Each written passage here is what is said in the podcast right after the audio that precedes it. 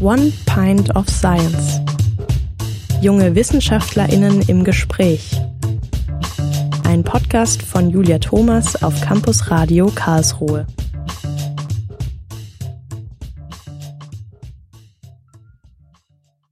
Hallo an euch da draußen und herzlich willkommen zu einer neuen Folge von One Pint of Science.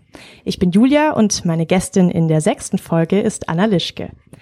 Anna promoviert am Zoologischen Institut in der Abteilung für Zell- und Entwicklungsbiologie. Hi Anna und herzlich willkommen im Podcast. Hi und danke, dass ich hier sein darf.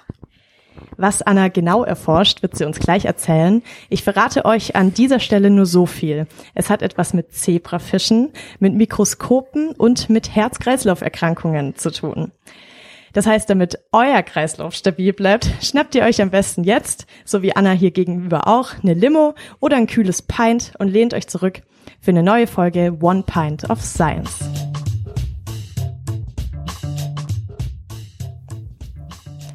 Anna, du hast deinen Bachelor und Master im Fach Biologie gemacht und das auch schon am KIT, richtig? Ja.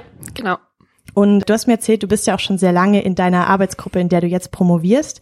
Erzähl mal, was eure Gruppe so ganz im Groben erforscht und wie es dich damals dorthin verschlagen hat.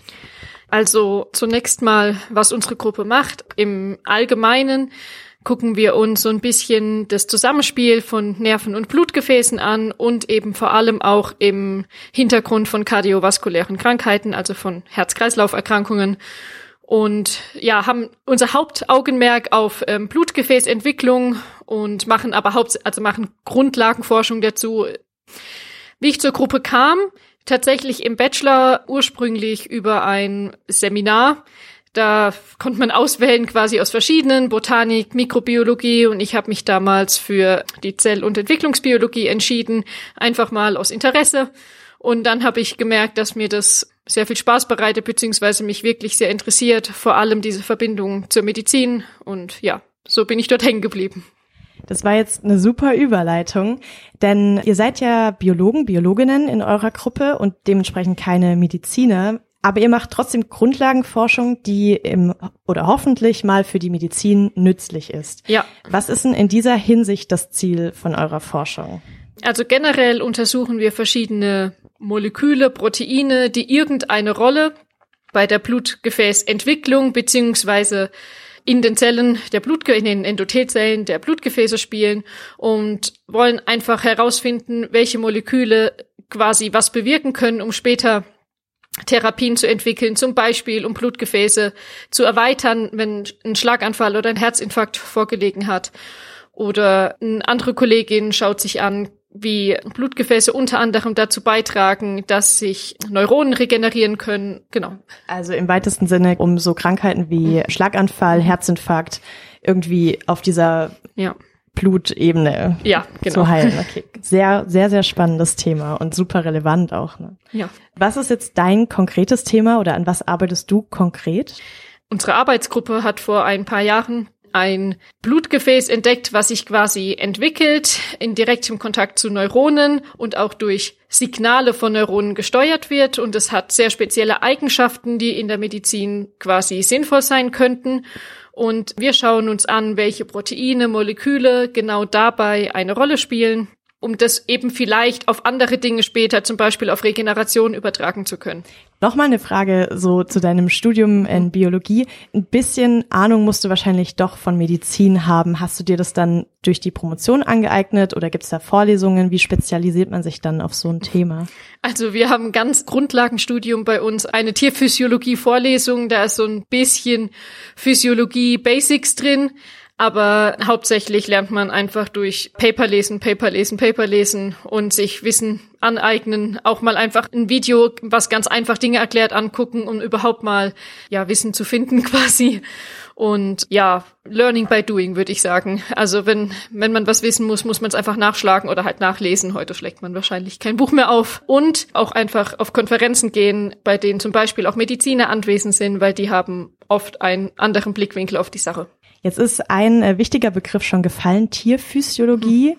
Ihr forscht ja an Zebrafischen. Genau. Und jetzt möchte ich mal weiter ausholen. Manche HörerInnen wissen vielleicht, dass es am Campus Nord des KIT eine Art Zebrafischzucht gibt. Das ist das European Zebrafish Research Center. Also sprich das Zentrum, in dem für ganz Europa Zebrafische gezüchtet werden. Kann man das so sagen? Ja, genau. Also das ist quasi wie eine Datenbank für Zebrafische, wo einfach alle Menschen bei Bedarf, also nicht alle Menschen, natürlich müssen es Universitäten oder Forschungseinrichtungen sein, die können eben bei Bedarf dort Zebrafischlinien bestellen, in Auftrag geben und dieses Zebrafish Resource Center verschickt dann eben Embryonen quasi durch ganz Europa. Warum sind Zebrafische so wichtig für eure Forschung? Zebrafische dienen für uns als Modellorganismus, ebenso wie andere Gruppen Mäuse benutzen würden oder Stammzellen. Und die haben einfach ein paar sehr tolle Eigenschaften. Und zwar, sie entwickeln sich sehr schnell. Die Embryonen sind in den ersten Tagen durchsichtig, was das Mikroskopieren sehr einfach macht. Sie haben eine sehr klare Blutgefäßentwicklung, die aber in ihren Grundlagen doch der eines Säugetiers relativ ähnlich ist. Also es spielen die gleichen Moleküle eine wichtige Rolle und so weiter und so fort. Ja, und daher sind sie einfach relativ easy zu handeln und auch deutlich kostengünstiger zum Beispiel als Mäuse und können auch einfach schonender behandelt werden. Dann hast du mir im Vorhinein erzählt, es gibt sogenannte Reporterlinien, in denen man dann bestimmte Blutgefäße praktisch sichtbar machen kann, leuchtend machen mhm. kann. Stichwort Fluoreszenz. Kannst du das mal erklären, wie das funktioniert? Ja, also man hat heute dank ähm, genetischer Modifikationen, also heute CRISPR-Cas, früher andere Methoden, die Möglichkeit, relativ einfach fluoreszente Moleküle in das Genom vom Zebrafisch einzubringen, um das mal so einfach zu sagen. Und zum Beispiel, man weiß, welche regulatorischen Elemente zum Beispiel in den Blutgefäßen oder Neuronen eine Rolle spielen und hinter diese kann man diese fluoreszente Moleküle genetisch einbauen und dann sieht man zum Beispiel alle Blutgefäße in grün oder gibt auch bestimmt noch 20 andere weitere Farben. Also da hat man wie so einen Baukasten für auch fluoreszente Proteine und kann eben auch verschiedene Linien kombinieren, wodurch man einfach ein sehr breit gefächertes Set an Linien hat, um verschiedene Gewebe anzugucken. Und jetzt wissen vielleicht nicht alle, die hier mhm. zuhören, was Fluoreszenz ist. Also ja. ist ja nicht so, der, der Fisch wird dann geboren und dann leuchtet der irgendwo. Erklär mal kurz, wie, genau. wie macht ihr das sichtbar? Also sichtbar macht man das, indem man das mit einem Laser in einer speziellen Wellenlänge anregt, die eben für dieses Protein die anregende Wellenlänge ist. Und man kann anhand von Mikroskopen, fluoreszenten Mikroskopen, dann einfach dieses Signal wieder auffangen. Das wird dann, ich sag mal, technisch abgebildet und in Farbe umgewandelt. Ja, so hat man quasi seinen grün leuchtenden Fisch und kann sich so die Gewebe angucken. Sprich, bildlich kann man sich so vorstellen, du sitzt im Endeffekt vor dem Mikroskop, da ist der Fisch mhm. unter diesem Fluoreszenzmikroskop und wahrscheinlich siehst du es auch live, aber du machst dann davon Fotos, die du dann genau. analysieren also, kannst. Also man hat quasi die Möglichkeit, es einfach nur mit Fluoreszenzlicht anzuregen und dann sieht man es auch oder man kann es eben mit Laser anregen da kann man eben dann auch mit dieser Konfokalmikroskopie, das heißt, man kann wirklich jede Ebene, die man möchte, genau anregen und so Strukturen komplett sehr klar aufzutrennen. Jetzt haben wir darüber geredet, als wäre es ganz selbstverständlich, dass man Fische oder dass sich Fische zum Forschen eignen. Und viele denken sich jetzt vielleicht auch, Alter, die töten diese kleinen süßen Zebrafische, um irgendwie hier Versuche zu machen. Es gibt ja auch einen großen Unterschied zwischen, ich sage jetzt mal, Tierversuchen für die kosmetische Industrie und Tierversuche für medizinische Anwendungen. Du bist ja jetzt schon ein bisschen länger in dem mhm. Thema drin. Was ist denn generell deine Meinung dazu? Beziehungsweise was würdest du jemandem entgegnen, der sagt, lasst uns doch das abschaffen mit den Tierversuchen? Also zunächst mal, auf jeden Fall ist da ein Unterschied zwischen Kosmetik und Wissenschaft. Ich finde auch für Kosmetik braucht man absolut keine Tierversuche. Es gibt genug Möglichkeiten und Kosmetik ist einfach nicht notwendig in Anführungsstrichen. Für Medizin sehe ich das auf jeden Fall anders. Also man kann nicht alles zum Beispiel nur an Stammzellen oder halt an Zellkulturen testen. Und ich glaube, kein Mensch würde ein Medikament zu sich nehmen wollen, was nicht vorher extrem ausgiebig getestet und entwickelt wurde. Und dazu braucht man nun mal leider einfach Tierversuche. Ich kann auf jeden Fall sagen, es ist sehr hoch reguliert. Es kann nicht einfach irgendwer machen, was auch immer er möchte.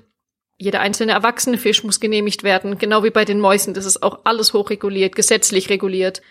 Natürlich, man muss sich bei der Arbeit immer bewusst sein, es sind Lebewesen, die man benutzt, aber es hat in meinen Augen einen höheren Sinn und rechtfertigt es daher. Wie kann man sich das vorstellen, wenn ihr jetzt in euren Versuchen mit den Zebrafischen oder einfach in eurer Forschung irgendwas herausgefunden habt, wo ihr merkt, dass es medizinisch oder für die medizinische Forschung relevant?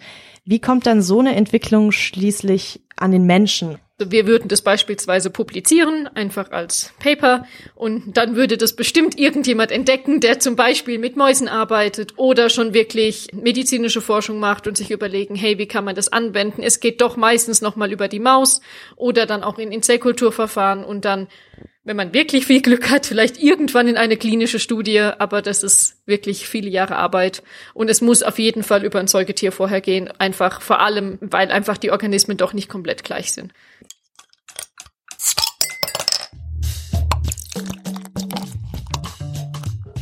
Hey Leute, ihr wisst ja, ein Pint schmeckt am besten in guter Gesellschaft. Deshalb könnt ihr mir einen riesen Gefallen tun, wenn ihr diese Folge mit euren Freunden teilt auf Social Media oder direkt mit dem Link aus eurer Podcast-App. One Pint of Science ist außerdem auf Instagram und Twitter zu finden, also checkt uns gerne mal aus. Bei Fragen, Wünschen oder Anmerkungen zum Podcast könnt ihr unter pintofscience at campusradio-karlsruhe.de eure Fragen loswerden. So, dann kommen wir jetzt mal in den zweiten Block des Podcasts, wo es ja ein bisschen mehr um das Persönliche geht, um, um so den Alltag in der Wissenschaft. Man hört oft, dass in Fächern wie Biologie und Chemie so eine Promotion unbedingt notwendig ist, wenn man später in der Wirtschaft eine gute Anstellung finden möchte. Ist es deiner Meinung nach nach wie vor so? Und wenn ja, war das auch deine Motivation zu promovieren? Also ich glaube nicht, dass es noch ganz so schwierig ist, wie es mal war ohne Promotion. Ich glaube, man hat heute mit einem, ich sag mal, guten Masterabschluss und den richtigen Interessen auch Chancen, einen guten Job in der Wirtschaft zu finden. Ich glaube dennoch, dass es immer noch von Vorteil ist, ähm, promoviert zu haben, weil man auch einfach unglaublich ähm, viele Soft Skills lernt, die, die einen weiterbringen. Es ist nicht nur das Wissen und die, ich sag mal, Laborerfahrung, die man sich aneignet, sondern auch das wissenschaftliche Arbeiten und die Selbstorganisation. In unserem Fall zum Beispiel, wir haben viele Azubis, auch so ein bisschen das Mitausbilden der Azubis und ich sag mal, das Managen all der Aufgaben um einen herum, damit alles am Ende erledigt wird. Das ist, glaube ich, sehr viel wert und bringt, glaube ich, einfach sehr viel, was man aus der Uni einfach so nicht mitnimmt. Meine Motivation war natürlich unter anderem auch einfach für die Industrie oder wenn man dahin möchte, später bessere Chancen zu haben. Aber ich fand auch einfach das wissenschaftliche Thema super interessant. Auch nach der Masterarbeit habe ich dann beschlossen, okay, ich möchte auf jeden Fall promovieren und würde gern bleiben. Jetzt hast du schon angesprochen, ihr habt Azubis. Das ist, mhm. ich komme aus der Physik, da ist es eher nicht so üblich, dass man Azubis über den Weg läuft. Das sind Auszubildende für den Beruf Biologie-Laborantinnen, Laboranten. Genau, richtig? ja.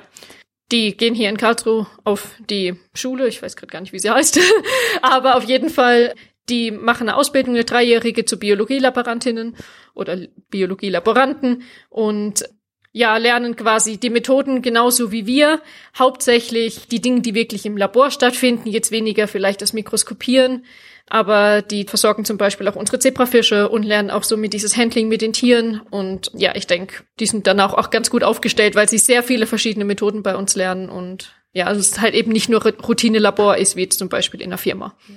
Klingt nach einer sehr, sehr spannenden Ausbildung auf ja, jeden Fall. Auf jeden Fall. Und wie sieht dann so ein typischer Arbeitstag jetzt bei dir im Speziellen aus oder auch eine typische Woche? Ja, also typische Woche ist wahrscheinlich besser. Es hängt immer so ein bisschen davon ab, welche Experimente man gerade macht, aber generell ist man ja an die Wachstumsgeschwindigkeit eines Zebrafisch gebunden. Also ich gucke mir immer drei Tage nach ich nenne es jetzt mal Geburt oder Befruchtung, ähm, den Zebrafisch an oder vier Tage danach. Und man muss einfach genau immer planen, wann natürlich dieser Tag drei oder Tag vier ist. Das heißt, montags ist es eher so, dass ich meistens unsere Zebrafische, also quasi die Eier erhalte, manchmal noch Dinge dort rein injiziere, um sie zum Beispiel genetisch zu manipulieren oder so. Dann Dienstag, Mittwoch sind mehr so die Office Days, an denen ich dann Dinge auswerte, Experimente plane und alle möglichen anderen Dinge kläre oder Fragen beantworte, meine Studenten betreue. Und Donnerstag, Freitags sind meistens die Tage, an denen ich dann mikroskopiere und dort auch meistens den ganzen Tag verbringe. Wow, sprich zwei Fünftel deiner Zeit bist du dann wirklich am Mikroskop, so Ja, wie also- man sich das vorstellt. Gut, das Mikroskop arbeitet mehr oder weniger von alleine, aber ja, hauptsächlich, man ist halt dann doch den ganzen Tag daran gebunden. Ja. Kommen wir mal zur letzten Frage in dem Blog. Du hast jetzt noch ein bis anderthalb Jahre für die Promotion, dann machst du danach vielleicht auch noch einen Postdoc, je nachdem. Wenn du jetzt jemals in die Wirtschaft gehen solltest, wo siehst du dich da, beziehungsweise mit der Ausbildung, die du jetzt hast, welche Berufe würde man dann ausüben? Also auf jeden Fall würde ich auch noch Postdoc machen, eigentlich sogar sehr gerne, einfach um noch ein bisschen mehr Erfahrung zu sammeln und vor allem diesen Job mal ein bisschen losgelöst von dem Druck der Promotion zu erledigen. Und ja, dann in der Industrie, ich denke, was mich interessieren würde, wären Dinge, die irgendwie in Verbindung stehen mit dann wieder klinischen Studien, wo man die Forschung nicht so ganz aus den Augen verliert. Vielleicht auch wirklich an der vielleicht auch Medikamentenentwicklung und so weiter und so fort. Ist zwar, ja, die böse Pharmaindustrie, aber letztendlich hat man hauptsächlich dort die Möglichkeiten noch zu forschen und ja, irgendwie noch was im medizinischen Bereich beizutragen.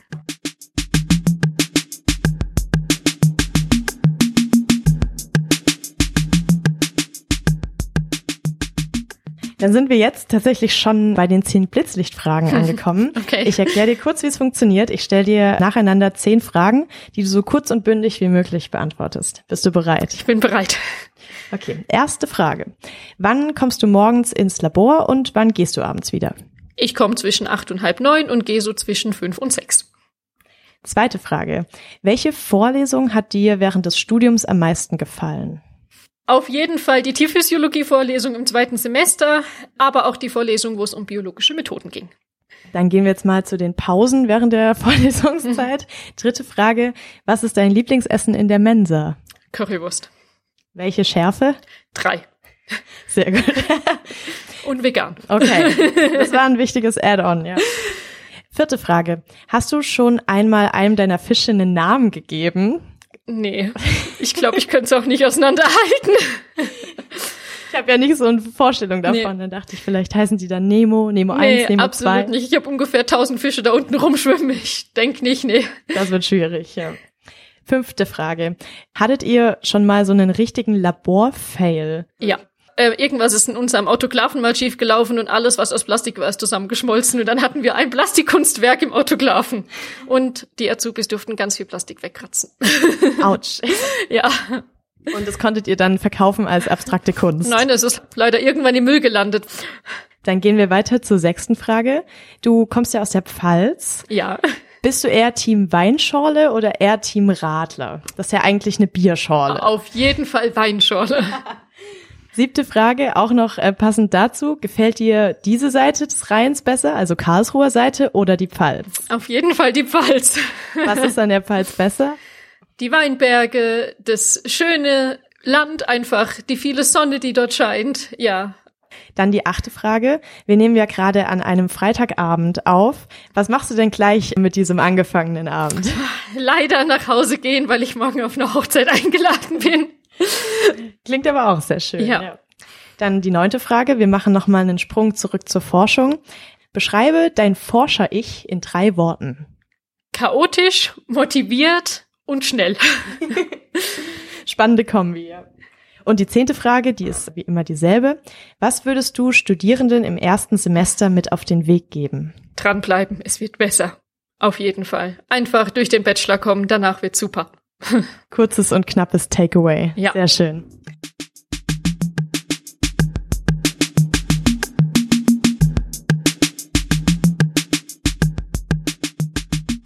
Dann sage ich nur vielen, vielen lieben Dank für das Gespräch, Anna. Ich habe zu danken, war schön hier zu sein. Und wie immer an euch da draußen, wenn euch der Podcast gefallen hat, empfehlt ihn doch gerne weiter.